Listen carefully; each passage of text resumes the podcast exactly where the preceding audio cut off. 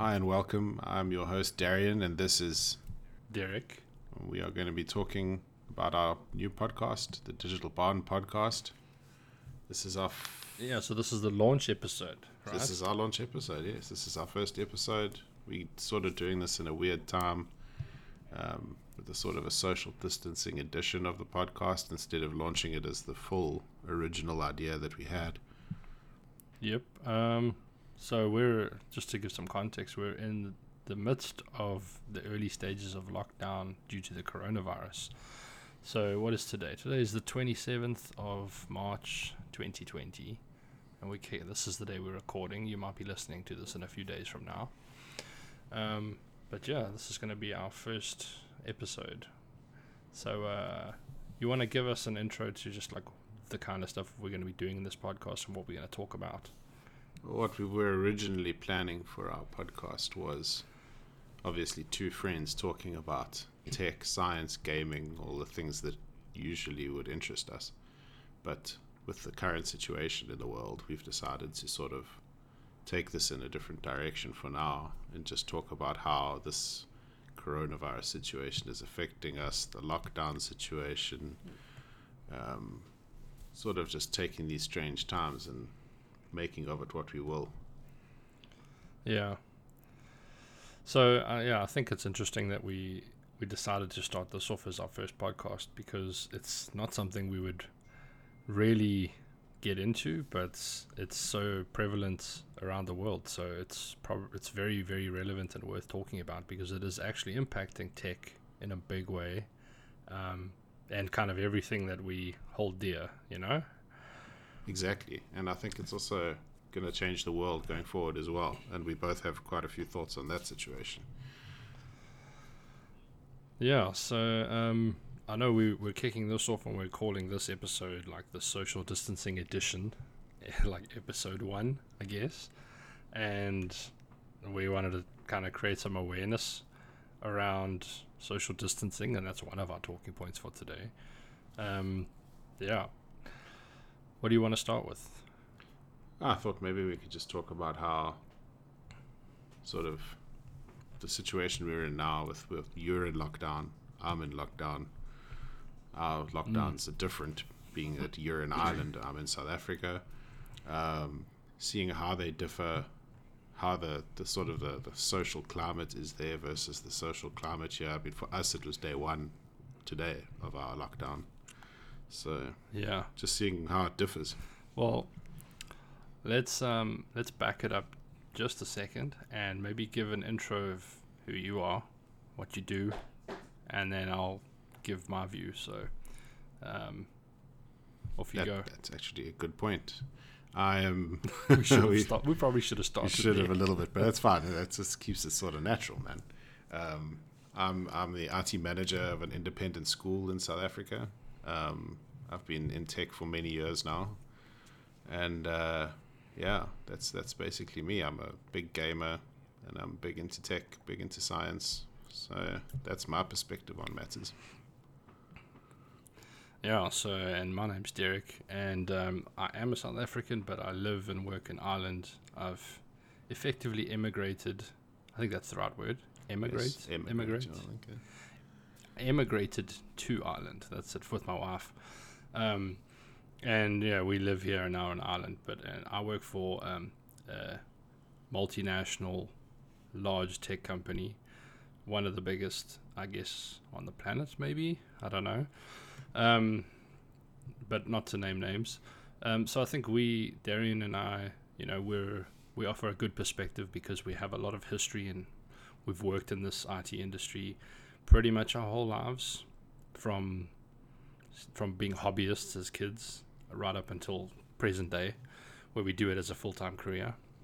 So we've seen a lot of trends come and go and uh, our, interests are very much aligned. We disagree on a lot of things but we agree on a lot of things too. So you know there's there's tons of commonalities. But yeah we both have interest in tech science and gaming. Like we end up playing a lot of games online on the weekends when when we have the time to.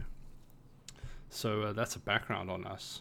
Um, but it's been coming back to the coronavirus thing. It's been quite unique because like you say, you in South Africa have just gone into lockdown now. Um, Ireland has gone into lockdown um, almost two weeks ago now. That long, hey? So, yeah, it's been it's been about two weeks. Um, I'm trying to think when we actually went in. I can't. I think it was. Geez, I don't actually know. I might have to pull I'll look up. that up for you while you while you talk about it. Yeah, so we went into lockdown almost two weeks ago, and um, it's been a r- interesting process because, like the rest of the world after China had it, um, you know, have been a bit late to adapt it. It seems to have moved around the globe from west or from east to west, like following the sun almost strangely. But um, the impact is seen, you know, spreading at that sort of direction, and as it just started to hit Ireland, they kind of did a lot of preparation, and very similarly to South Africa, and they didn't lock down hard, but they just put in a lot of things in place early on, very early on, um, with a f- big focus on testing, because by now you should realize that you know the more testing you can do, the more cases you can identify and isolate, and then do um, contact tracing to keep those people separated, and that helps flatten the curve. And you want to maybe speak on how South Africa's handled it because they've gone with a similar, very very similar approach, but they seem to have locked down much harder. And you're, as you said, you're in day one. Yeah, here in South Africa, things have been a little bit more accelerated compared to the other countries. Other countries sort of waited to get into at least a, a couple thousand, from what I can tell, infections. I don't know what it was in, in Ireland before your lockdown. Um, but here, we were on about 500 only, if you can call it only, um, infections with zero deaths and they called for a 21 day lockdown. And as of today, we're actually 1,170 infections in. Um, so within the space of ordering the lockdown last Sunday through to today, we've pretty much doubled, just over doubled the infections. Um, And I mean that's that's like the trend, right? We see most countries numbers start to double every sort of between one and three yeah, days. it gets quite right? out of hand, quite a, quite sort of um, exponential. Um, but here, the lockdown, I, I actually must praise our government because the lockdown was sort of decided upon quickly and they, they acted really quickly. They've got the defense force in, which is what we call our army, to, to bolster the police services. Um, you're not allowed to go out unless it's to buy food or go to the, the pharmacy or anything like that. Um, and they're, they're apparently re re looking at the sort of grocery rules because people have been flaunting it. Really? Yeah, there was there's been some To serious queues at, at grocery stores because the the stores today were limiting how many people could come inside, causing huge queues outside, and oaks are just standing all on top of each other. It's quite a you know Yeah, so we're seeing that too. Like, I, for example, I had to go out today and pick up just some stuff. I had to go to the pharmacy and, like, and then I had to go to the supermarket afterwards. There's a Tesco here, um, but the pharmacy, interestingly enough, like normally you would go into the pharmacy, but they have two doors that they use. You know, there's like a side entrance and a main entrance, but each entrance is blocked off, and they have like a little desk at the front door so you can't even go into the pharmacy. You approach the, the door, and there's a desk there, and you have to queue two meter spaces, and they've marked the ground with like tape to indicate where you need to stand. And everyone's very orderly, and there's only like a queue of three or four people, but you have to wait. And you want one side's for prescriptions, and the other side's for general stuff, just like inside. So I had to wait for a prescription for my son, um, and then you know get it at the door, which is kind of strange. So they're trying to prevent people from even entering, yeah you know, the property and touching things. So that's it's just a weird way to you know operate a pharmacy or walk up and use a pharmacy. Normally you go yeah, in yeah. and you get to browse. So you got to really know what you want. And they also have a service where most of the pharmacies now, you phone ahead. Like, and I want to back up and just talk about the pharmacy situation. It's kind of interesting. So what they do is, we go to the GP. Oh, you don't go to the GP. Call the GP. Hey, I've got this symptom. So my son has an ear infection, right? Got an ear infection. They look up on the system and they say, oh, because all our GPs and healthcare systems are, are mostly linked. So they said, oh, we see you were at this GP last week, and they noted he had, you know, a bit of a inflamed ear, and then two weeks before he was at another GP, and they saw, okay, so he probably does have a middle ear infection like we had before. We'll just issue a prescription, but don't bring him in. They're like, you can come to the office and collect the script, and that's it. Off you go. So once we get the script, we can call any pharmacy and say, I have a prescription, you know, and I want to get this. And it's, uh, it's kind of like an honesty system, I guess. Yeah. So th- they'll prepare it ahead of time. That's what you should do. But us not knowing what's going on, we kind of just I went off to the pharmacy and they said, "Look, we'll take your script, but we've got a lot of prescriptions to fill. You know, a lot of old people need to come and get their stuff. We'll call you."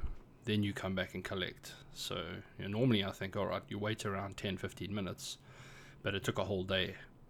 Um, but yeah, then I had to go off to the pharmacy and, and queue, and it's very much like you say there, where you're queuing. You know, there's a bigger queue outside the store than there is inside. Yeah, the problem and the difference And- is, yeah, the queue outside is there's no orderly. It's just chaos queue. Everyone's on top of each other. There's no Yeah. Like if someone's sick, they're gonna make everyone sick. And I, and I, I saw on the news tonight that, that there's sort of a thing going around where, where the, the locals are saying that it's it's a lie. There's no there's no COVID nineteen where they are. There's no cor- coronavirus where they are. So why must they Oh, be indoors? So the government's looking at fixing all of that. But I mean, there's inside our stores. I know Woolworths, for example, is a, a store here, and I think it's international now as well.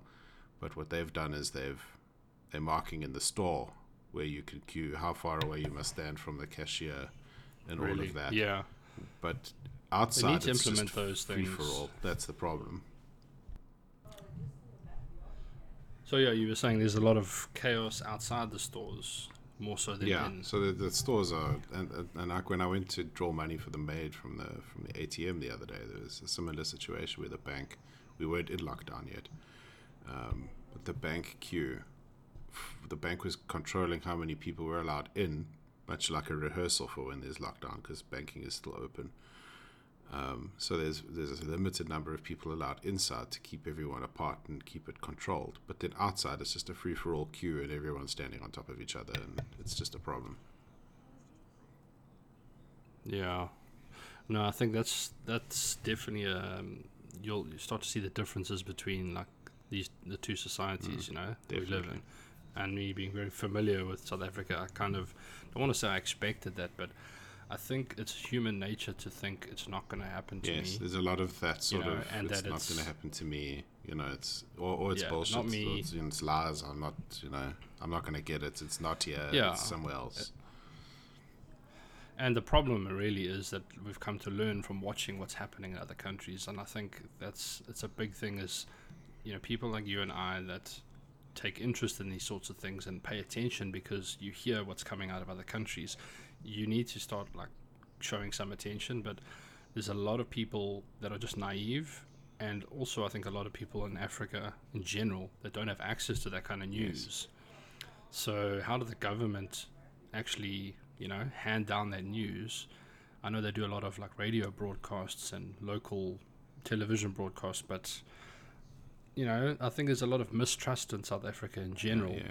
Because of how the government is run and because of all the corruption, and that just that mistrust, you know, Yeah. that, all that lack of trust leads to a lack of belief that what you're being told Yeah, is it's true. It's unfortunate as well because So- our current government, with Cyril Ramaphosa as our president and, and the current cabinet ministers that are dealing with this, have actually done a fantastic job. It must be said.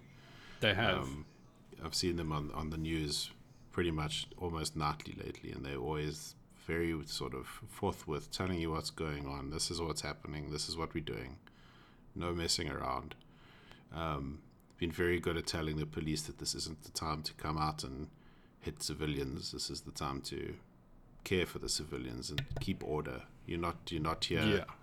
to to sort of attack people and telling the telling the army that they're not here to Yeah. invade they're here to keep order you know Yeah, they're here to protect because at the end of the day, that is what they're trying to do. They're trying to protect the health of the citizens. So, you know, I think there's been a lot of good words coming out of at least you know the cabinet and Cyril Ramaphosa's um, yeah his full cabinet of, of ministers. You know, the health minister and everything. They're all doing a very good job of getting the message out there and trying to explain the severity of the issue. Um, and much like I think most governments have been doing a pretty good job, with probably the exception of the United States. yes, yeah. But you know, like we'll probably get there, but that's another whole ball game. But I think he's doing a really good job. But the problem is always going to come down to um, you know people's compliance, yes, individuals, and whether the they society, actually yes. yeah, and it was an, a really good quote I heard. I don't know who it was from. Um, I think it could have come from one of the Irish health ministers or something like that. But they said, you know, government, you know, doing what they're doing can save hundreds of people's lives. Or sorry, they said healthcare workers can save hundreds of lives, but people can save thousands, because really it comes down to people. Yeah, yes.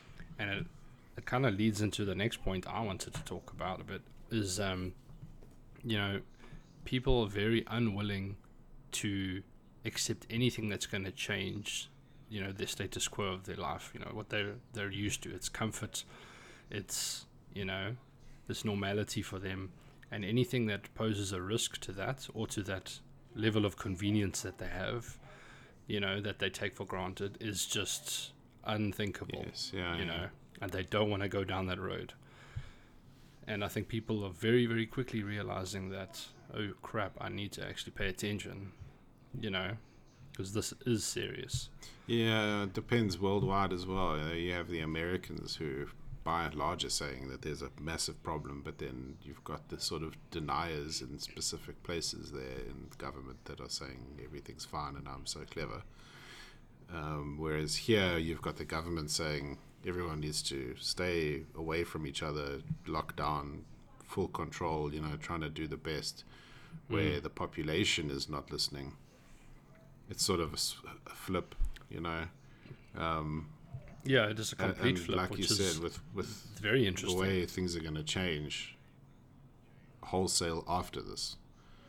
After this is even Yeah. after forget flattening the curve and stuff when the curve is on the downward. You know, it, like how society Mm. is going to change moving forward. I'm not saying that the Chinese are going to stop eating pangolins or whatever, you know, release the virus and Yeah. let it sort of cross over to humans, but just wholesale how we're going to start treating society and each other, keeping away from each other. I think there's going to. So this is a catalyst for change, and people don't like change. So it's either going to go really well or really poorly. Well, that's also part and parcel of it is at this point there's no choice. You know, people don't have a choice but to Yes. change because they have to change their ways. We're already seeing how people have to change their work. Those of us that are lucky to still have work, um, which is a whole nother point. But it's it's making massive changes in just personal hygiene, thinking about germs in general and viruses and you know what is good etiquette. And this has been a whole massive shock to me. Is how that I'm, I'm, you know me, man, and, and I'm sure the listeners will grow to understand Yeah. that I am quite pedantic about cleanliness, and I wash my hands. If I see someone else touch something, I wash my hands. I'm sort of a bit, a bit nuts that way. So I almost feel like people are catching up now, and I've sort of had this lead of. Yeah. And everyone's suddenly like, ah, now we must all wash our hands. And I'm like, what? You should have been doing this. Yeah, like this is a foreign How is concept. this foreign? Like and for how me, can, you must be told to wash your hands after you've been to the toilet. Are you sick? You know, you're gonna get sick. That's for flipping and it, sure. it it baffles me because in school you get told wash your hands. You Yes. know, after every time you use the toilet, you wash your hands. But I mean, you know, in society that doesn't happen. You it's just know. shocking to me Like, there are the some amount people of that it. just don't do yes, it. but it's shocking that how many people don't, and how it's suddenly a big thing. And it's like the social distancing thing. I mean, I I suffer from anxiety and agoraphobia and things where I can't deal with large crowds of people. So I already did this, but now everyone has to do this, and it's just how people are suddenly like, ah, but I I, I, need friends. But you can you can have meaningful Yeah. relationships. You don't have to go and stand shoulder to shoulder with everyone all the time, and you don't have to hug and kiss every time you see your friends. You know, Yeah, It's- just people. Humans we're a very touchy species. creatures of habit.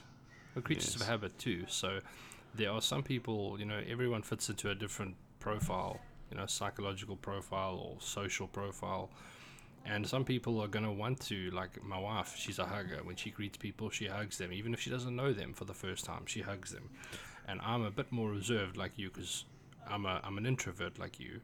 And like, I'll, I'm gonna I'm gonna use a stereotype, but we're gamers. We like to sit inside. Yes. We like to, you know, we like to not really socialize as much. We socialize through this medium of Yes. gaming, and it's it's very natural for us. So putting us in those kinds of situations, we're very fine standing back and saying, "Look, hi, maybe I have a handshake, but I'm actually way way more fine with not touching your hand." So social distancing for I think a lot of gamers from our era are quite fine with this concept and understand the importance. You know, I'm not saying other people don't, but we're we're a little bit more adapted to Yes. it. Yeah, I think. I agree with you. We are. We we sort of got But a head start like- on that. But yeah, but someone like um, my wife will, you know, find it quite difficult when she goes to meet someone, like a friend up the road, you know, after this all blows over, and not reach out and give them a big hug, and a cuddle, and you know, how are you, and all that. So it's gonna change Yes. because now already I can see it's more of a when you want to like. Yes, we don't really have a curfew like South Africa, and she wants to go out and meet a friend, but she's extremely cautious. So she says, I'll meet you, like, but I'll stand behind your gate and talk to you, you know. Or even now she'll ask and say, hey, if we're going to meet up, is your kid sick? No? Okay, cool. Now we can meet. But otherwise, if she's like, is your kid sick? Oh, he's he's had a fever lately. She'll be like, uh, no, I'll we'll catch up another Yeah. time. You know. But I think that's going to change a lot going forward, and it might not be as drastic as we think, where the people will want to go back to that. Maybe people will start not wanting to go back to that.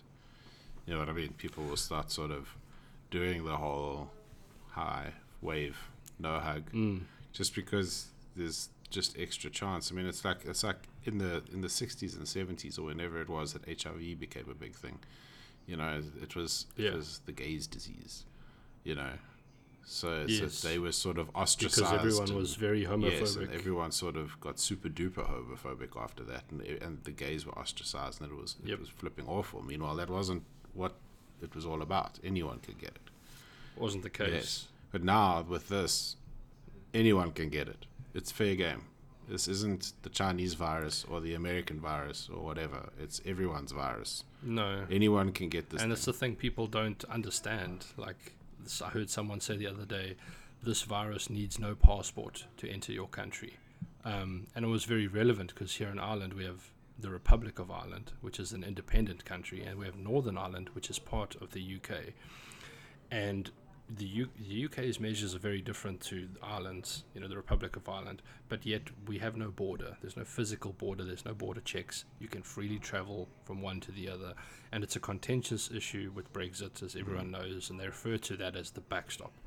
And not to go into Brexit because I don't, I'm That's a not whole about that other thing. yeah. but you know, but it brings up a valid point when they say, "Listen, you, you guys up north are doing one thing, we're doing something else. People can travel freely through the two states, you know, or two nations, but this passport needs. I mean, this virus needs no passport to enter your state and infect your population. You know, It doesn't care. It doesn't it's- discriminate. It really is very much the Terminator. It doesn't care. You know, it, it- No, you can be is, black, white, yellow. It's got you. It doesn't matter. And that brings me to another point, which in South Africa, I'm hearing from people I know in family and you that a large part of the population thinks that this is a white man's virus, to put it bluntly. And I th- that is just so naive. It's naive, but I can tell you why I think that that has started, and it's something that I sort of picked up on sort of early because they were. It was very quick to be like 500 people, and then everyone's suddenly shocked because it's 500 people that are infected. But I, I can almost guarantee you that that was 500 pretty much or, or close to white people because it was a white person that traveled overseas, brought it back, you know, that sort Oh, of thing. Oh, so it's it's spread quickly among the whites. If you look at the, the world map, if you look at that Bing COVID map, it looks very much like Yeah. a first world country disease. And up north there, where they all got it really bad, there are ninety percent sort of white people, and uh, you know, it sort Yeah. of it sort of skews it to look like the white disease. But let me tell you, here where we've got tuberculosis running rampant, and HIV running rampant, and undernourished, malnourished people everywhere. If Yeah. it if it starts going into that population, it's going to be a lot more than a thousand one hundred and seventy people that are sick. And we've got one confirmed Yeah. death and one suspected death at the moment. It's going to be far worse than that. So they can't. They, the, this whole it's a white man's disease is very misguided. Just because someone white brought it here, it could have been anyone. You know. Yeah, and I think that's just that's the nature like of the virus and how it spreads. It spreads through contact, and everyone will know that by now uh, listening to this. But you know, if it was a Chinese person, if it was a Chinese South African national that Yes. came over from and we China, do have a lot of Chinese here. That's the thing. We've got the, we've got China malls. do, we've got like- Chinese sort of city almost going on. It's quite a quite Yeah. a serious thing here. We've got a lot of ties with China as a country. But yeah, back to my point on it is that if it did come from whatever community of person, right, or, or race, if you want to go down that road, but if it's generally those people will socialize with people of their Yes. community. So Asians would socialize with other Asians, and that would spread through the Asian population Yes. first before it trickled down into other societies. So because it was a white person coming from France on a ski resort potentially, that infected their family or the f- you know friends and family. That is why a majority of white people did Yes, get it. yeah. But you know, as as we know, like it will then lead on to infecting potentially like th- the domestic workers that come into their house, which are largely black people, and they will take it into their homes and their townships that they live in, and it will infect them. And you know, those are the people that are probably, to be quite honest, the most Yes, vulnerable and the most that need Yeah. protecting because they generally are living not in poverty but on the breadline they're just getting by you know?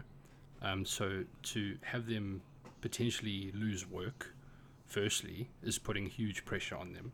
And then to not not be socially distancing properly is probably the biggest problem more so than the job loss.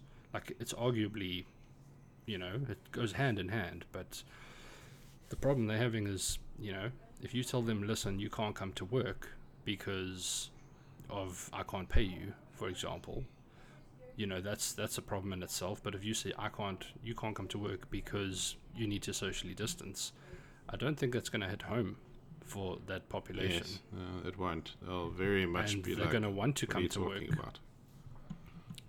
like i mean and it's it's hard even if for people that you know like the middle class that generally have domestic workers. Like my my family right in south africa my mother has a domestic worker and she's kind of thinking well i i, I need to help this person because they're really vulnerable.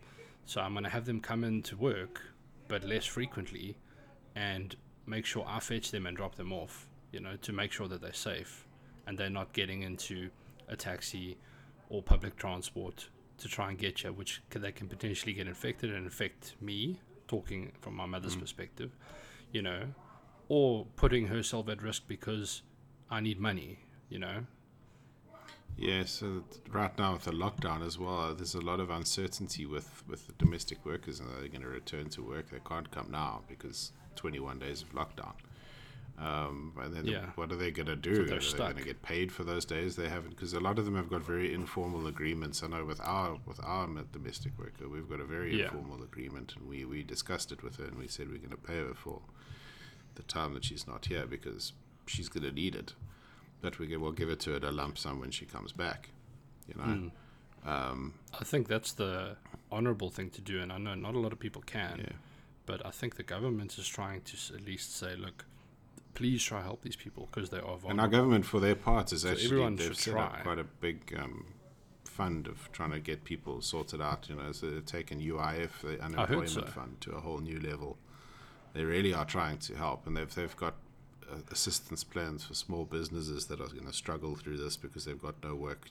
You know, so they've they've really done a big part, but it's not going to help the individual. And those those individuals that that live in those sort of less formal settlements, not saying informal, hmm. but less formal, sort of further out of the cities, Yeah. and they they take you know the, the the public private transport taxi situation that we have here to work every day. Those people don't necessarily have the opportunity to socially distance where they are because there might be six of them in a house. Yeah, there's a lot of overcrowding in their homes in general, and then in in their in like less formal settlements, there's a lot of that happening, and I think it's also, um, it's it's I think a lot of it might even be cultural. They're very close, um, well, like a close community, right? Yes, yeah. like a lot of like like not, to call a spade a spade like white people aren't that close with the, even their own relatives but i think african families are a lot closer not just physically but like maybe even you know emotionally or they they just they use they they, They tend to stick together more. Yes, yeah. They, they like in the, in the sort of the white Western culture. We'll we'll move out our own. We'll go on our own mission. We'll Yeah. start our own families, and then our children will do the same thing. But with, with the sort of the African local uh, population and the less formal settlements, they'll very much all stay in the same house, from grandmother, great grandmother through to through yeah newborn baby on the third or fourth generation down. So and that's that's it's not saying that that's good or No, bad it's it's, just- just saying that that's that's just is, the culture but it's, that's it's the way it is. also It's risky like- for them. Shame, you know. It's it's not a it's not a situation that you want to be in, good or bad. In this situation that the world as is, a result, it's yeah. As a result, it's affecting them very negatively, or it has the potential Yes. to. Um, but you know, it's the same. Like, not to, I don't want to go on this too long, but you know, Asian populations they grow up in a household where with very strict rules, and like they they end up when they grow up they end up being um, you know there's like a, there's a head of a household and you always listen to the person above you. And their government is structured very much that way. And that head of the household is, takes on a lot of responsibility to look after everyone below them. And that's how their government runs and that's how their households run. And as a result people are very disciplined. So and that's really what i wanted to talk about is when you look at china and what happened there and how they got out of it even though they have this socialism you know and this like they implemented very draconian measures to tackle the virus. And it did work and there's some people don't believe the numbers coming out of china are accurate and whether they are or they aren't regardless of the fact the people which are the ones most you know mostly in control of what happens with the spread of this virus are very disciplined. And they obey the orders and they stay Yes. home. And across Europe we see a mixed bag you know. Some countries for example in Ireland they did a, a survey of people um, just the general public and they do it every week. And the latest results are that 86% of people are practicing social distancing correctly like they're openly admitting yes i'm doing it um, whether that's accurate or not i don't know but it's a good judge you know. And i think depending on the country like i know i've got a colleague that lives and works in romania and he says people there don't they don't really don't really give a shit you know. They just carry on with their day and the government is trying to crack down hard and i think that's potentially what could happen in south africa but we don't know. It's your first day of Yes. lockdown. So it's going to be interesting to see how it develops over the next two to three yeah, weeks it hasn't been a good start either. But as, as, again, it is the first day, so a weekend it might. it's a shock different. factor right Very much a shock factor. Yeah, I mean, day some, one, some guy got people- arrested because he rode his bicycle on one of the freeways in Johannesburg because it was empty. He was going for his cycle, and he just went on the freeway, and like he got arrested, bundled into a police car. Job's done. But you're just not listening. And, you uh, know I was- I mean? That's just blatant not listening. Yeah. And I think in the first few days, and even this weekend, because it's the weekend, people generally want to go out more. They're going to maybe risk it, but I think come ne- early next week, people are going to really understand what's going on, especially if they're paying attention to the news. Because if they're stuck inside, they're going to be paying attention to the news, and if they're going to be seeing all these arrests happen, they're going to go, "Oh, I need to." You know, I need to actually stay Yeah. put. I mean, there were 40 plus people arrested today here, for, well, in South Africa, because they were just not listening. And that's that's the thing. Like, you you're not even allowed to go for a jog. The rules are very different here to No. to some of the lockdowns overseas, where you're allowed to go for a jog or to walk your dog as long as you're alone and keep away from people. Here, there's none of that. Here, you are inside or you are getting something essential. Yeah, like from what I've seen across Europe, and I can speak to Ireland mainly, but you know, I think a lot of countries have gone with the approach of look, we're going to gradually lock down as and when needed, which is probably like the appropriate response. Um, like the UK has kind of left it, I think, a little Yeah. late. Um, some people say like 10 days too late. Maybe not so much, but maybe they left it a week too late. But, you know, when you say, right, I want you all to stay home and do this, but we're not going to enforce, and they don't, they don't Yes. listen, and a large percentage don't, then you have to crack down harder and harder. And I think South Africa's gone with, I'm going to crack down hard from day one because they just know how vulnerable the society yes, is. and need to- how the society here is very sort of stalwart in the "I'm going to do what I want" sort of mindset. You Yeah, there's- and uh, I speak locally, especially in the city Exactly. I'm in. There's, it's almost where, during a normal period. It's it's and it's going to sound terrible to say, but it's almost lawless. If you go into the center of town here, there's no police yeah, it's a the police word. are very scared to go into the center of town here um, on a normal day. But now that this crackdown is happening, now now there's army in town. Now you know what I mean. Like now now the police Yeah. have to go in there. So there's going to be a lot of surprising things happening around the place.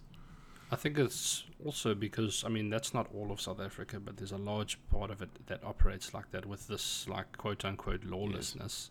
Um, but that really stems, I think, from not to get into South African politics, but just a general lack of enforcement. Like there's a lot of police.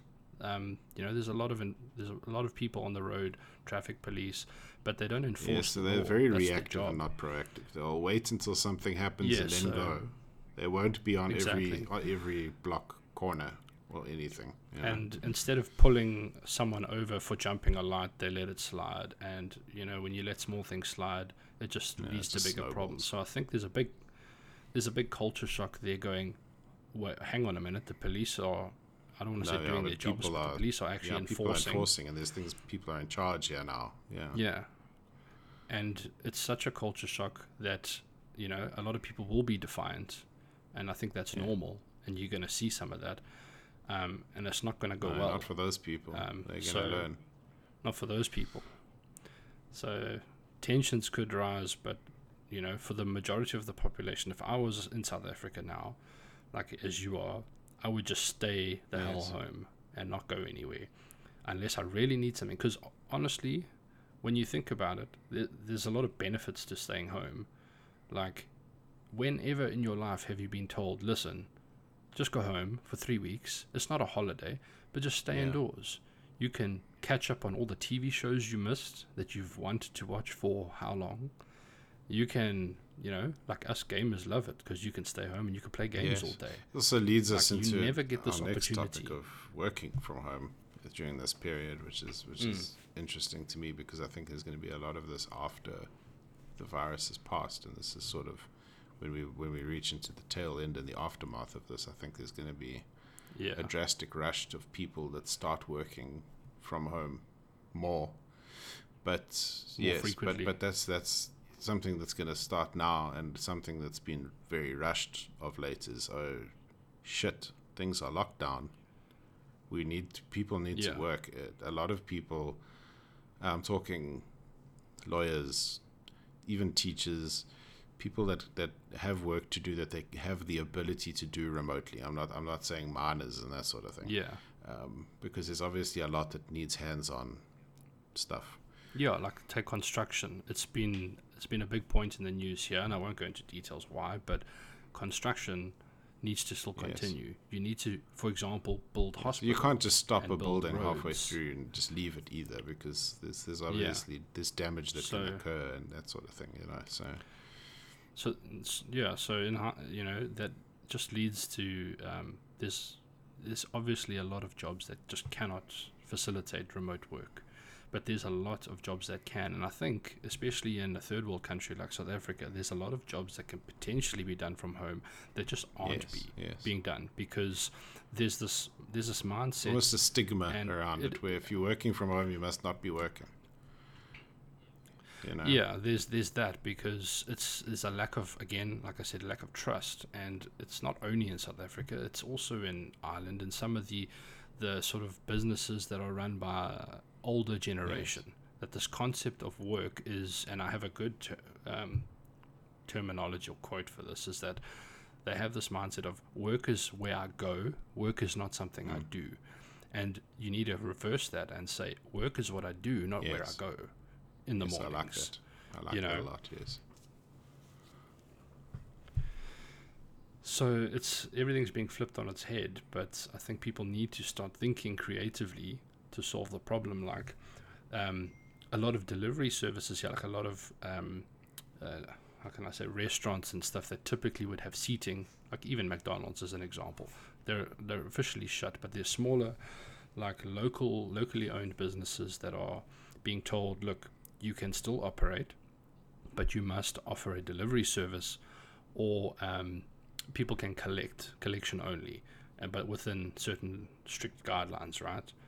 So, what a lot of the delivery service companies like you've got Mr. Delivery here, we've got uh, one called Just Eat. They all do the same thing, but they do a contactless Yeah. delivery where they either force you to pay online, or they'll bring a device that you can tap and pay with.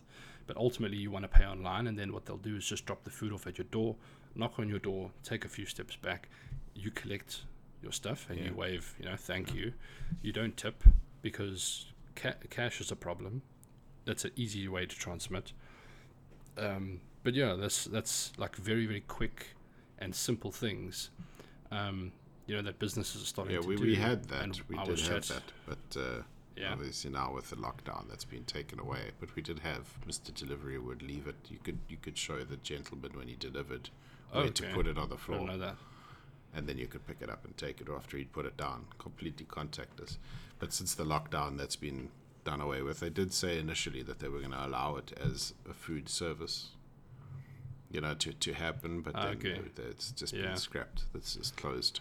They have to start doing these sorts of things. I mean, I was even chatting to uh, the like the person at the checkout at the Tesco, um, and like over here, I don't know what your limit is, but you can only tap here if it's under thirty euros. I think what is South Africa? Is it 200, 250 rand for me, but it depends on your bank. And I know with my bank, you can change it in their app on your phone. So you can set the limit to whatever you want. Some banks, if you go to a certain amount, you have to put a pin in, even if you tap.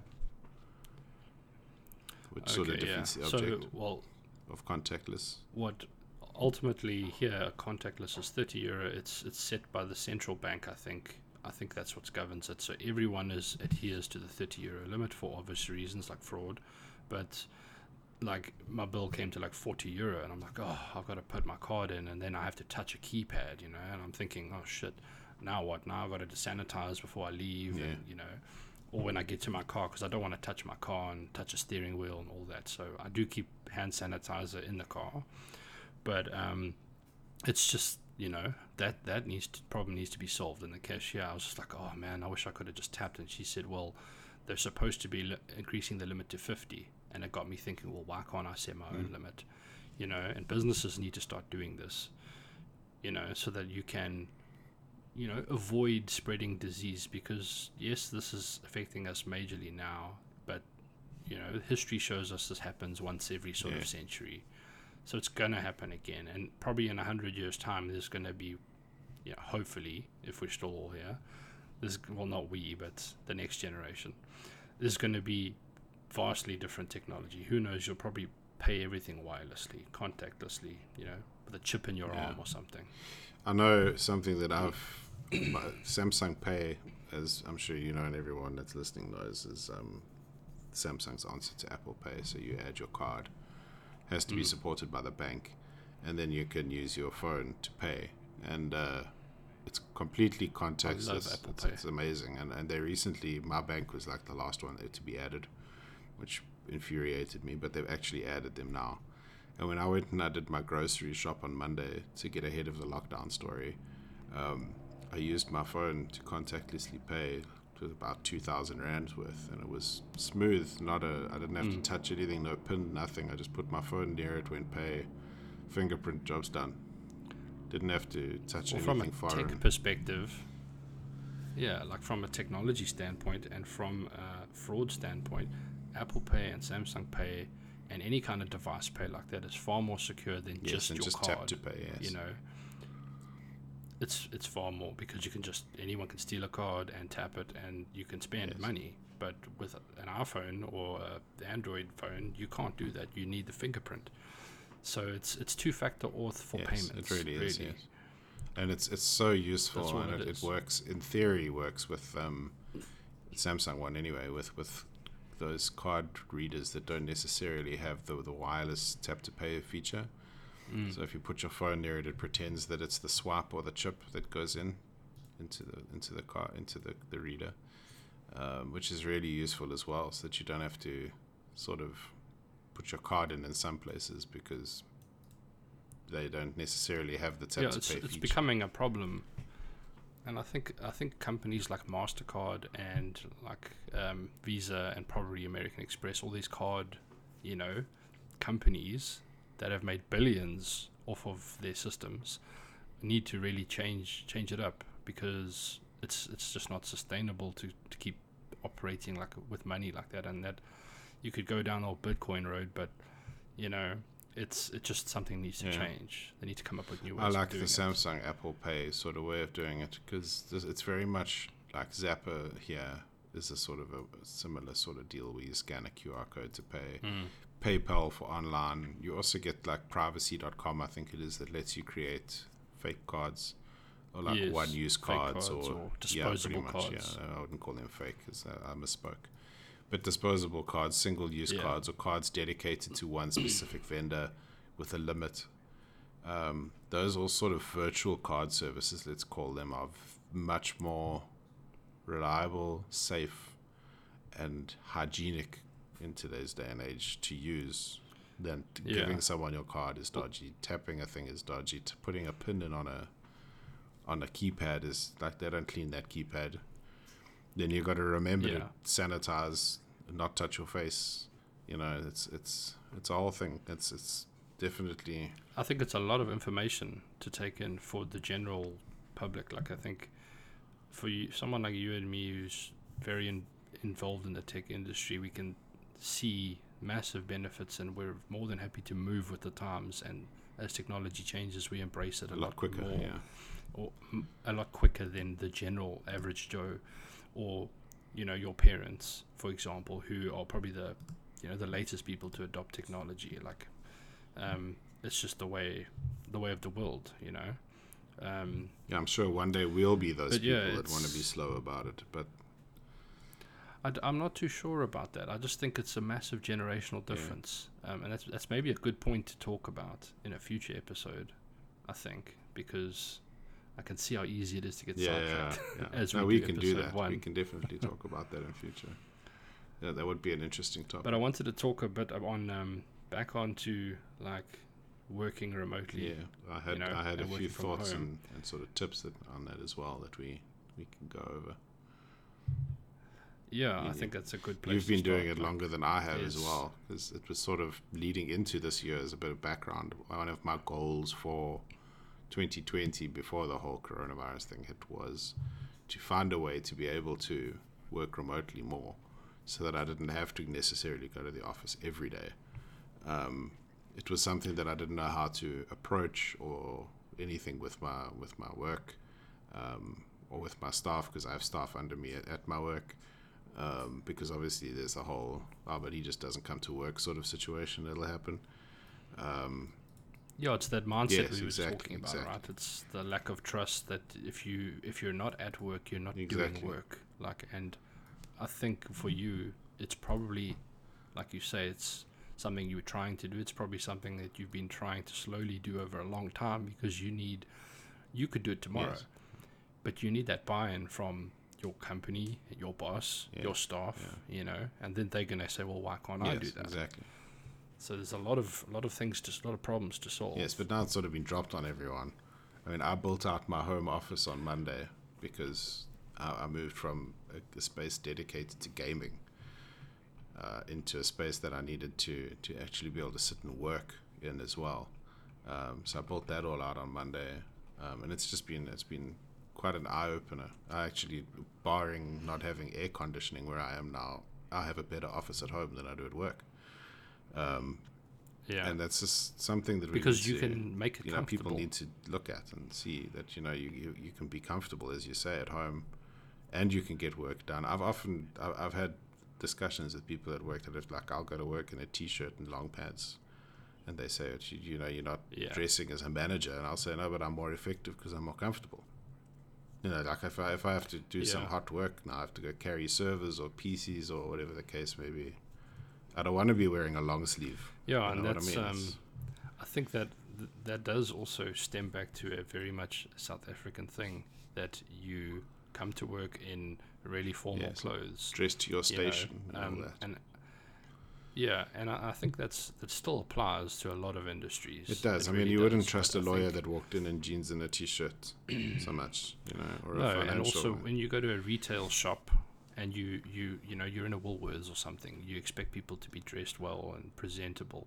but when it comes to these jobs like oh like a construction worker is not going to No, dress up exactly. you know what i mean they're already coming to work in casuals and putting on their ppe and that going off um, but in it which it's not unique there's a lot of industries that this happens if you're not client Yes. facing this is how i see it if, if you're not customer facing and you're not physically meeting a customer there's no reason why you can't go to work as casual as you I'm not saying slops and, And- uh, you know flip flops and, and a short pant, well but yeah, long pants, chinos, Within you know, safety shoes. I wear safety shoes, um, and uh, a black T-shirt. I'm not saying go go in some branded, colorful, multicolored, stupid shirt. Just a black or Yeah. grey, some So, like- semi-professional looking T-shirt. But you know, y- y- as you say, you're yeah, not. it doesn't have to be massively Exactly. branded.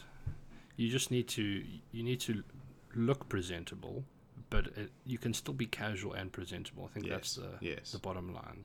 You know, you can still be you can still rock up at work and arrive smart, ready for work and comfortable. And it's something that like my company's been doing for quite a long time.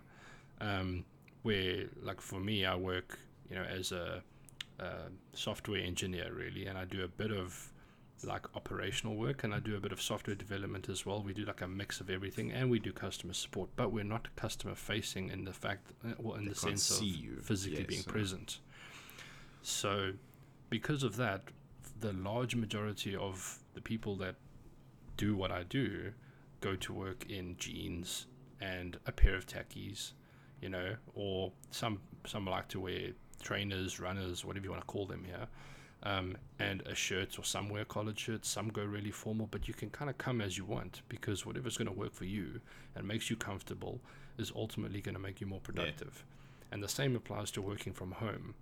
But in saying that, I don't think it's beneficial to just wake up in the same clothes No. every day and No. work. You know, it's it's a good thing to try and and so I think one of your points that you wanted to maybe mention is around making sure your works when you're working from home that you dedicate a space to it, even if you don't have the physical space. There needs to be a corner or a room Yes, somewhere. or a desk yes. somewhere that when you are there that is work and you you still get up and you get ready as if you're going to work but you're just doing it from home and you And it flip-flops you into a work as mode. well. Is also it works into the same. Yeah. Another point I had, but it's in the same sort of vein. Is if you're going to work from home, you don't want to wake up, start going to bed at twelve, waking up at ten, keeping your own hours because your No. work's going to slip.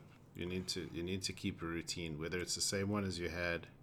Not necessarily the same one as you had when you have to go to work every day. Because I know, I mean, I would get up at five thirty. Mm. It's gonna be seven thirty now because I don't Yeah. have a lot of the same stuff to do in the morning to go somewhere, but start work at the same sort of time or set a time at eight o'clock, it's work time, and then you know try keep a routine. Like you're gonna have lunch at twelve. Not necessarily. I mean, Yeah. even when I go to work, I don't have an hour's lunch. I never take an hour. It's always I'll just sit, eat my food, and then it's time to go again.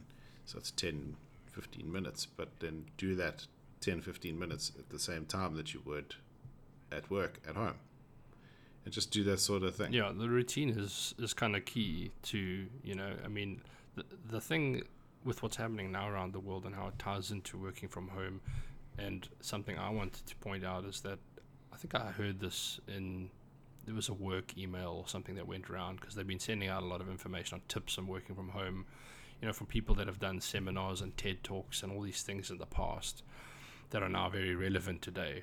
And all that is is working from home has always been something that companies are trying to achieve, especially in first world countries. They they realize there's benefits. Like from a cost perspective, I don't need to build a big Yes. building to have my 5,000 employees. You know, I can have half that space and have most of them work remotely and come in just for meetings or, or stuff like that. So the world is moving towards that model anyway. Third world countries like South Africa are still trying to embrace that. They're playing catch up because there's a lot of, at least in South Africa, there's a lot of that old school mindset. But all this is doing, the coronavirus is just accelerating that adoption. It's accelerating the rate at which we were going to Yeah. work from home. It's bringing it forward the change. about maybe a year, two, three. So it's a catalyst, and that's that's a positive thing because there's a lot of benefits to working from home. There's a lot of obviously negatives as well, like if you constantly work from home and don't go to the office, you know, you lose that social interaction, that quick coffee with a colleague yeah. or something that you want to have a chat, you know, where you're building that's relationship building because you're breaking down barriers, asking people how their weekend was and stuff like that, and you might not have that if you're constantly working from home. So I think it's still Yes. a balance.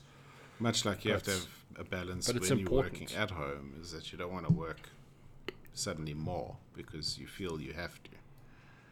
I know it's something that your your wife has struggled with, and that's something that I yeah, so we've been struggling about. with this.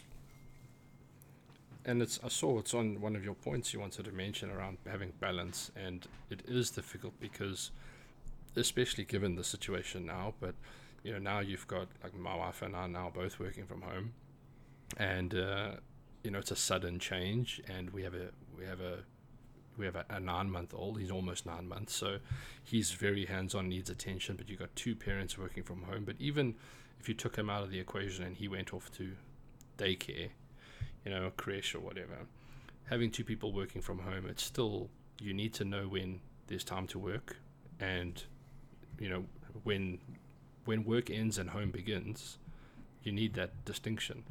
And I think what you've done in your home office is is probably the best thing. Is if you have the space, make one room a office. You know, not everyone has that Yes, that know, luxury. ability yes. to do that. But if you can separate that, you can then know when you walk into that room it's work mode, and when you leave, you know you switch off and you you're in home mode and you go about stuff in your household. But because of the coronavirus and all the uncertainty and this, you know, there's a lot of fear of am I going to lose my job? How long am I still going to do this job? Yes. You know, how's it going to affect me? How's it going to affect my partner? Whatever. The the natural I think knee jerk reaction is to work harder Yes. and work more. And I certainly started doing that. My wife certainly started doing that. And we were just trying to crank out work. But, you know, we thought after doing this now, we're almost two weeks in lockdown. Not lockdown, I don't want to call it that because we're not effectively locked down. Um, we're, we're two weeks into it and we're starting to see this is not sustainable and we have to change our ways. And, you know, we have to really think about when work must Yeah. end and call it at a certain time. And because we, you know, also having a very young kid, he needs a lot of attention, and we owe it to him to give him that attention. So it's very important to do to strike a balance, and we're still trying to figure it out. And like, I don't have the answers, and you don't, but like I have, we have tips, yeah, right? That's, that's the best we can do, and that's. So- I mean, the tips sort of list will grow. Our experience will grow the more it happens. You know, I did the same thing. I mean, I'm on I leave think you'll see a lot of that I've in the working world. because, you know, you feel. Yeah. Well, shit! You have to do something. You have to look like you're useful, even though like, I'm on I'm on leave technically for this week and next, regardless of whether there's lockdown Yeah. or not. Um, but because we've decided that the staff on leave will be on standby to support the staff that are technically on duty during this period in case there's Right. extra work, in case there's extra load because people are trying to figure out how to work from home. Uh, sort of went into overdrive mode, built out the home office. You know, I sort of started paying attention to work emails and working in teams and and doing all of that this week. Yeah. when I'm even supposed to be off. So I mean, it is a thing, and there is a balance that needs to be struck. And it, it is it is healthy to remember. For like in my instance, I am on leave. I do need to take it easy. I have just been sick, not with corona, but I have just been sick. So coming in straight into the leave from Yeah. the sick has been rough and, and strange and weird. But eh, there, there is balance there too. That I have to realize that I didn't really like. I worked. I was sick, and now I'm, now I'm on leave. Yeah, but you're working, so you're still figuring out Yeah. that balance. And I think, like you, you you mentioned earlier, and it it just made me realize. You said, "Oh, I've been doing this for quite a while," and yes, I kind of have, but it's been very much on and off because my work allows me to work remotely when I feel I need to. For example, they're very flexible. If I have a delivery, a very important delivery that I want to take at home, you know, that's too big to deliver to the office or something like that, I'm allowed to work from home. Um, so I've been doing it on and off the odd days, and sometimes I've done it for full weeks at a time. And I'm, I'm quite comfortable doing it and used to it. But I do already see, like, you know, my wife's also from South Africa, and there's there's that knee jerk reaction again of I'm working from home, my boss can't physically see me, Yeah. what I'm doing, and see my screen, so I need to graft Yeah. really hard, you know, and put in extra hours just to prove that I'm doing my work. And I think that mindset is slowly going to change with people that are in that kind of situation because me knowing I can do my work, you know, that I've been doing it for quite a while now and know that when it hits five o'clock or whatever time I am working that week because I work shifts, um, that I can turn off and my boss will never ever question it because firstly we have trust and you know secondly he knows the quality of my work so if um, if I've given a bunch of tasks to do for a week he doesn't care when I do them as long as by the end of the week As long as they're, they're done, done. yeah. um, and if if I if they're done ahead of time, you know, it's up to me to say, hey, there's something else I can do, or how else can I contribute, or you know, what other work needs doing, or I take my initiative and find something that needs doing. And in in my company, there's always something to do. So, you know, I can never sit on my laurels and Yeah, just do nothing, yeah. let the world pass me by because I'll be out of a job very, very quickly. And I think it brings up a very interesting point because I believe people fall into two camps, especially in South Africa and probably here too, probably around the world. Either you're the kind of person that knows you have work and you need to do work to earn a living. And there's other there's another camp of people, it's probably a bad way of describing it, but another camp of people that just if I don't have anything to do, I'm more than happy to sit on my ass and just warm a Yeah. chair, Yeah. you know. And those people will see coronavirus Yes, as a holiday, exactly. Which is the worst 21 thing. days of off. And they will, yeah, 21 days of being off in South Africa, you know. Um, but I do think some people in that camp would have jumped camps when they go, oh crap, I might lose Yes. my job. You know, I need to now justify my existence and try and work from home where I can and show that I'm doing it. Um, they might just do a bit more than what they used to. But I think a lot of people will either just use it as a free ride. But I think very, very quickly, you know, as this develops, people are going to realize that, oh, if I don't actually work, I'm not Yeah. going to get paid. And the way we measure these kinds of like how people are working needs to change as well. You know, I think people need to be held accountable a bit Yeah. more. There's also a lot of intangibles so- some that, jobs- that happen with jobs that you can't there are. necessarily quantify as easily as I've closed this ticket. You know, that's Yeah, because not everyone works on a ticketing Yeah, I mean, we system. right? don't, Some and- people just field calls Yes, all yeah. day. You know, And I mean, I work, I'll work on my budget, or I'll, I'll work on ordering stock we need, or you know that sort of thing. And that's not necessarily tangible Mm. from the point of view where, sure, my boss will see that he has to pay people that I've ordered things from.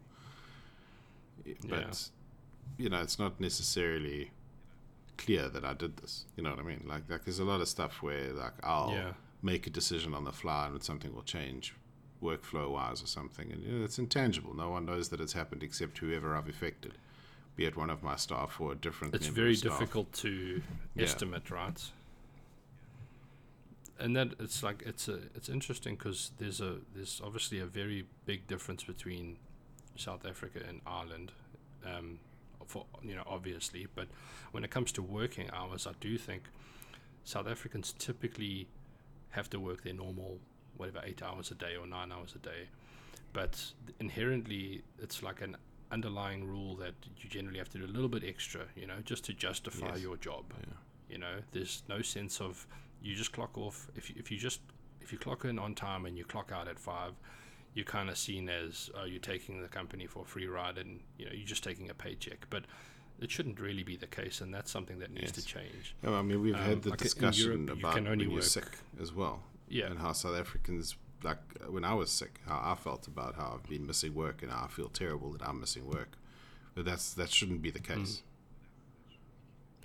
it shouldn't be because your health, I think, you know, obviously needs to come first. But I think the world is going to start changing in in the way they view people's you know time off for sick for sicknesses and for their health reasons it's going to be a lot more prominent it needs Yeah. to be because clearly it's it's largely you know under I don't know what's the word under appreciated you know That is, it's it's very much. so yeah a lot a lot of changes There's a lot of things that I don't know necessarily if it carries over to a lot of other countries, but here it's very much like if I feel sick in my if, if I use myself as an example, if I'm sick and I'm at home, I feel bad for not being at work. As a manager as well as a member of staff who has work to do, um, I feel like Yeah. I've you know my staff now have to manage alone, you know, and I, I feel bad for that. Um, and there's there's a lot of like like for example, one of the things that I noticed about myself recently, the last few days after moving into the office and everything, is that I realized that like if I'm if I'm not even though I'm on leave and I'm not technically I don't have to look at my Mac all the time. I don't have to have Teams open all the time. I feel I feel that there's Yeah. a, there's pressure to have that little green tick to say I'm available, which is which is a bit stupid. no, you know I what I know mean? what Like I feel like because now I've like okay, well I'm not working. I've checked my mail. I'm up to date. Everything's fine. I don't have to do anything. I can go back to my holiday Yeah, time right now. now. Yes, I I feel that little bit of pressure when I'm like, well, I'm going to lock my Mac. It means it's going to go orange and it's going to say I'm not available or I'm idle. You know, Yeah. it's it's weird pressure. which is it is a mindset that needs to change it's and it's something like i think even for some people that work in offices that have that where their manager might be in a different building or location like there is still that Yes. pressure you know um, and i know a lot of companies in south africa one big ones you know, big big companies in the insurance industry one that i used to actually work for there was that pressure and it's it's a weird thing but you know things need to change and you know i think as people we need to realize that we need to try and realize that, that pressure you know we're putting it on ourselves Yeah, we are. really I mean, I used to do this thing. Um, I had this boss that used to phone me on my cell phone, even if I was in my office, at my current job. I just had a different boss, and she she would phone and she'd say, "Darian, where are you?" And I'd be like, "I'm in my office." And then I thought to myself, "Why, why, why ask me where I am all the time?" So she never used to say, "How are you?" or anything. She would just say, Darian, where are you? So I would say, in my office, where are you? and that was sort of, they'd be like, Good reply. "Uh, in my office too. And then they'd sort of get to the point. Or if she phoned and she didn't ask how I was, she'd say, Darian, blah, blah, blah, blah, blah, problem, problem. I'd be like, hi, how are you? Before I answered the actual question, just to sort of derail Yeah. them and get them back onto the sort of courteous, because she wasn't very courteous, get her back onto the sort of courteous track, and then I'd deal with whatever the, the thing was. But that's the sort of thing that, that, that pushes a person into feeling pressured, into like, well, Darian, where are you? Where are you? Where are you? You know what I mean? yeah Like, so that's i think that stems from a separate issue of just um, managers yeah, in you general get, you get some poor because we see that as well uh, like yeah and some people get uh, like not to sidetrack this, but it's probably a good talking point for another discussion as well. But some managers are just not born to be managers, you know, or lack of the actual training because it's just you know they're Yeah. just terrible. Like for example, being courteous and They don't realize that managing you can't is manage about everyone people. with the same brush. Managing is about people. It's not about yeah, being the boss and bossing people around. And yeah, yeah. But uh, that's a, actually I, I do want to talk on that for next podcast probably because like I have some interesting ideas and just uh, stuff I've learned from you know where I work and how they use the term manager and what it means and what they're supposed to actually do.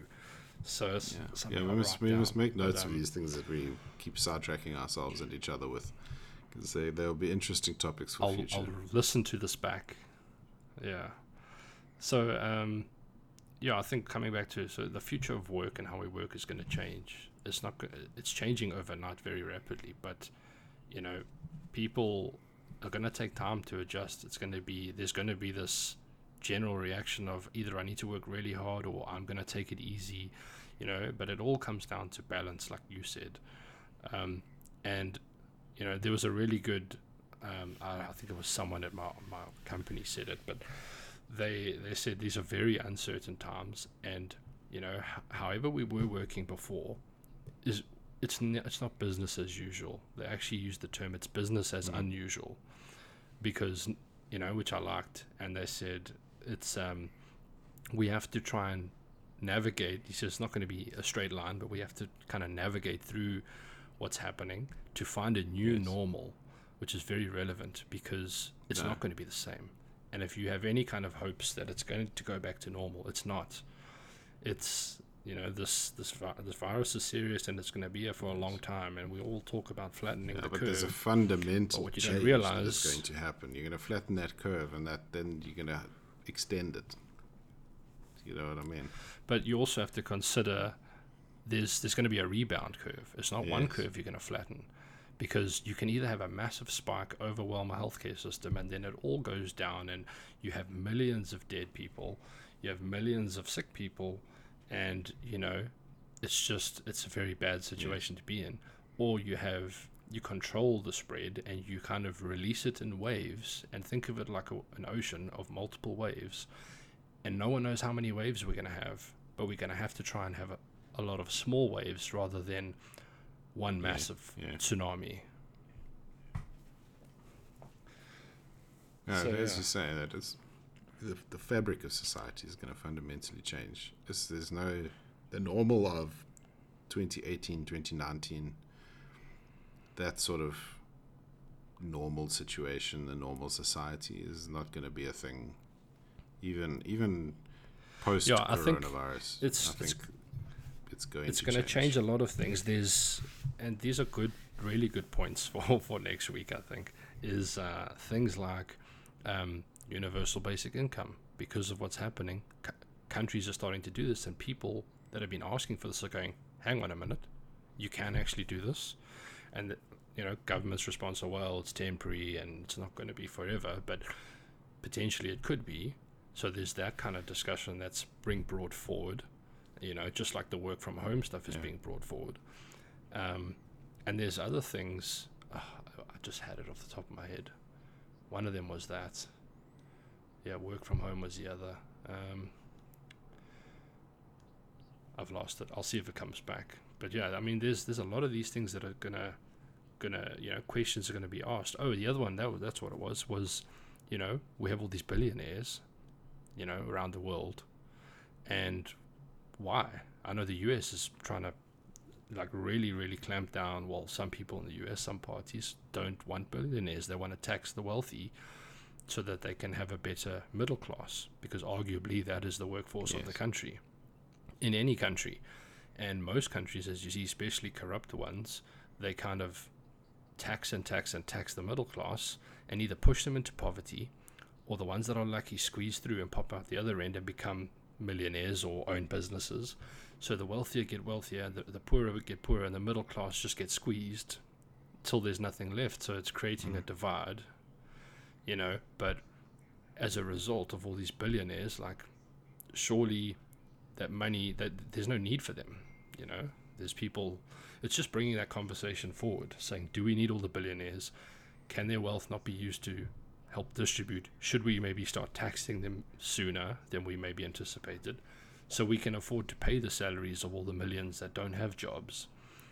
And I mean, that conversation was already happening because in the world of tech, we already see the threat threat of AI in quotes Yeah. air quotes there, the threat of AI taking our jobs.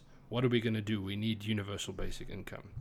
You know, all that is being accelerated by the virus, and I think maybe that's the the take home from today is, you know, everything is changing, everything's being brought forward, all these conversations, and it's probably an information overload. But I guess for anyone listening, just just take it day by day. Um, take a deep breath. It's you know you're in lockdown potentially. You might be just starting in your country. You might be just ending. But just think back of over this time. It's you know the the, the only thing, the best thing for you to do is nothing. Take it day by day. It's the only one time in your life, the one time in your life you get to sit back and do absolutely nothing.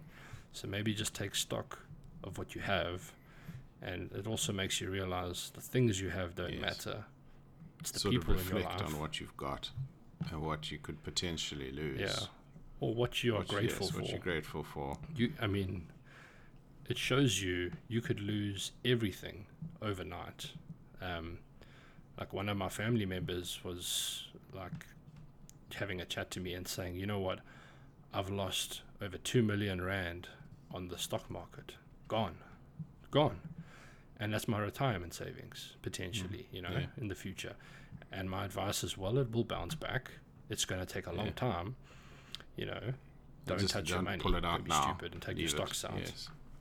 because that's the worst. If anything, if you had extra and if you were in a good position, like to set yourself up, probably buy now. Yeah. Buy, some, toilet stocks, paper you know, invest a bit more if you can.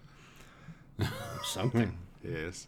um, something, you know, anything. There's, but not to go into stocks or anything. But yeah, there's this. You know, it can be beneficial, but at the same time, people right now are probably first and foremost thinking, I, I, need to, I need to survive, and secondly, I need money because I'm worried about my family or people I love, and it just shows you that those things are what's important. Earning an income, number one priority, and second one, well, you could they're probably equally the same, but that your health and your ability to earn money is like front Yeah. and center. At least that's Yeah. for me. And one affects the other. Inextricably they go intertwined. hand in hand. Yes. Yeah. But yeah, I found I found it fascinating. I found the whole discussion about how things are going to change fascinating. I hope we can talk about that a lot more in future episodes because Yeah, I think we will kind of measure it over time as we discuss it to say what's happening with you, what's happening with me, you know, what's Yeah, happening with the world, what's where's it going, yeah, what's changing. Um, it's going to be very interesting. yeah, and how So, tech is going to be affected, stay how tuned. affected, how how phones, tablets, PCs, laptops, tech in general is going to be delayed. You know that sort of thing. All very interesting to see. Yeah, I think um, also it would be a good thing to talk about just general, the whole global warming, you know, and how that's affecting all industries as well, on top of what's happening now, because some people believe, you know, that it's somehow linked, and that this is Mother Nature's, you know, saying, listen, pay attention, you know. You need to look after the earth, and you need to think about what's important. I don't know if I Uh, buy I don't that, but necessarily, but it's something. but it is it is something it's to- something worth worthwhile discussing. keep in mind. Yeah. Well, just to see how, like, yeah, like everything is changing in tech, and a lot of it stems started like from the whole global warming, you know, and also climate change rather than global warming, because apparently that's not correct, because some parts of the world mm. aren't warming. But yeah, that's a that that started a chain effect in tech to say we want to go green, we want to you do this, you know, and it makes it brings a lot of questions up about you know should we have so much tech that's disposable, throwaway phones every two years and all that, um, and how that will how that obviously will change, and with the coronavirus, how that needs to change as well. You know, from how we use tech and how we consume it, because we're gonna need Yeah. more tech. Also, how it's manufactured. this as- develops. yeah, how it's a- manufactured and where it's Yeah. manufactured. You know, Yeah. supply chains, because we're seeing now, for example, Most of the stuff in Um, China. because of the coronavirus, yeah, all the PPE stuff is manufactured in China, and a lot of the test kits are made there. And the Irish government was trying to uh, purchase test kits from I don't know, one of the Asian countries, right? And uh, they had told the public, look, we've managed to secure, we've had to do a lot of like bidding to secure what X number of te- 30,000 tests, right? And they're coming and they're coming next week. And, you know, don't worry, we're going to be on top of this and all that. But it made me realize shit, all these countries are basically going to probably the same supplier or couple of suppliers and saying, we want to Yeah. buy your stuff. And they're all trying to bid, outbid each other and say, we'll pay more, Yeah. we'll pay this, you know, to get what they need to But did you see that's exactly So- what happened in America with uh, with ventilators and, and Yeah. just general hospital equipment, masks, gloves, that sort of thing. The uh, the states were outbidding each other. So like- one state put in an order and said we're going to Yeah. pay you X for all of your hospital equipment to company Y, for example, and then a different state pulled in and went, "We'll pay you more." So they shipped it there, and then uh, the state that originally Yeah, ordered was like, 'cause, you "Well, know, shit." You know, and that's because profits exactly over profits everything. of everything. So they're looking at freezing the prices of that sort of thing. And I mean, you just look at the general public. I mean, here, Pick n Pay and all the, a lot of the stores were caught price fixing and doing dodgy things, and it's it's just a shock. There's know? always going to be people in society that yeah, take there's always going to be someone trying to Like, profit from someone else's be. misery. It's just what just human nature, really, and capitalism in a nutshell. Yeah. That is capitalism in a nutshell, and uh, uh, that's a really good point to talk about. Um, another episode is just like I, I'm quite interested in how we're in a late stage capitalism, and you know what that entails, and you know the benefits of socialism, and actually how maybe Yeah. like we Or a always talk about balance, but maybe there should be a, ba- a happy balance. Yes, some sort of differentism, because not necessarily communism, socialism, or capitalism, but somewhere in between. Something different, something that no one's thought of properly yet, or something. I'll tell you what it is: Marsism. SpaceXism. I'm Yeah, down. I'm That's down. going to be a good, good thing to talk about. But um, okay, cool. I think I think we could. I think we veered off topic yeah, I think we could times. wrap it up. We're probably good for yeah, I episode think we one. could wrap it up. Yeah. Thank you for. It's actually been so for all the viewers, just all the listeners, viewers. I'm not on YouTube yet, but same thing for all the listeners, viewers, whatever you are. You know, um, I think th- this is obviously episode one, and we've actually been procrastinating about doing this for quite a number of weeks before Months. this crisis hit us. months. But months, yeah. And we had everything set up and geared to go and ready to sit down and do this, but it's just never materialized. And it's just one of the things, just as a takeaway, is that like this situation has probably brought me and you Yeah. closer a little bit, you know, and made us sit down to do this to talk about things that we think are important. And uh, it's it's just a good thing. So there's it's not all negative.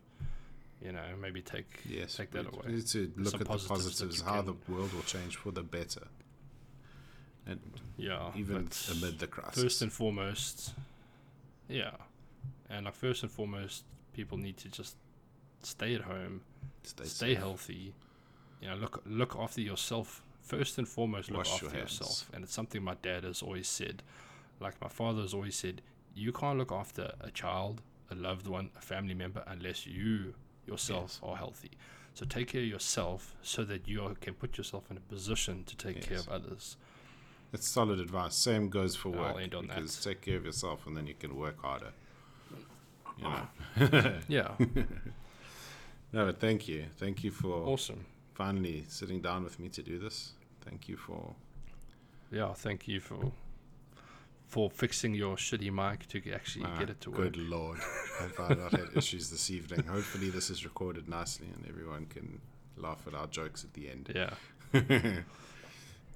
All right. Well, I'll look forward to talking to you in a couple of days when we put together some more points. And thanks for tuning in on whatever device You you're know, whatever listening platform from. you're using, whatever podcast medium you're using. From yeah, so from us in the past, thank you from the future for listening to us. exactly. Yeah. All right.